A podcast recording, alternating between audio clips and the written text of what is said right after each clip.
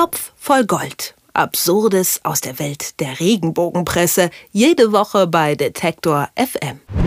Lieblinge der Klatschpresse sind ja bekanntlich die Königsfamilien dieser Welt und diesmal soll die schwedischen Royals ein trauriges Familiengeheimnis begleiten.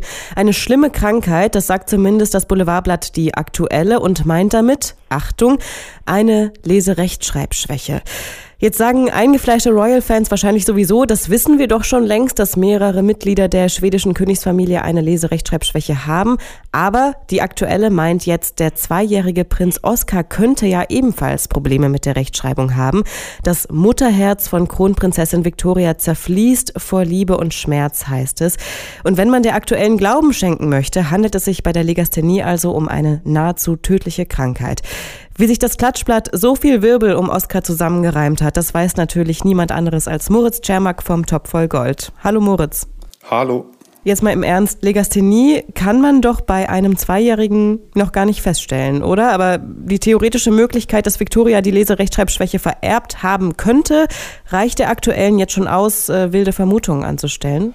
Äh, erstmal ja, genau, richtig, in beiden Punkten. Ähm, und der, der große Konjunktiv, den du benutzt, der ist natürlich ganz entscheidend bei der Kritik an dieser Geschichte. Also, ähm, es stimmt, es ist richtig, ich habe es auch nochmal gerade eben kurz vor unserem Telefonat hier ähm, nachgelesen.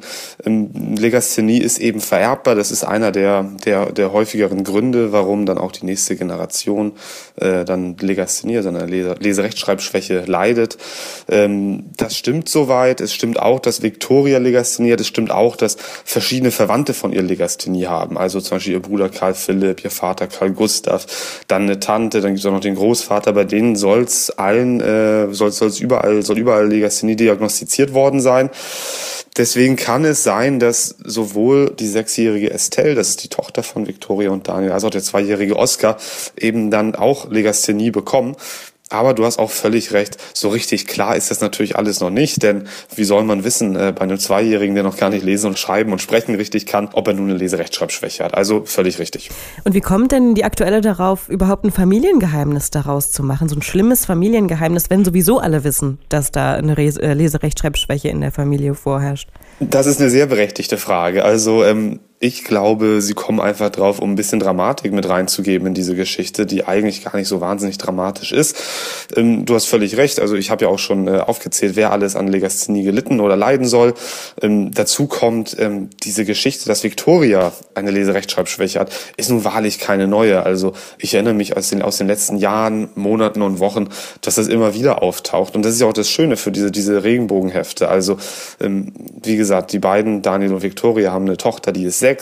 Da war das schon bei, bei der Geburt ein Thema, oh Gott, oh Gott, wird sie die Leserechtschreibschwäche erben.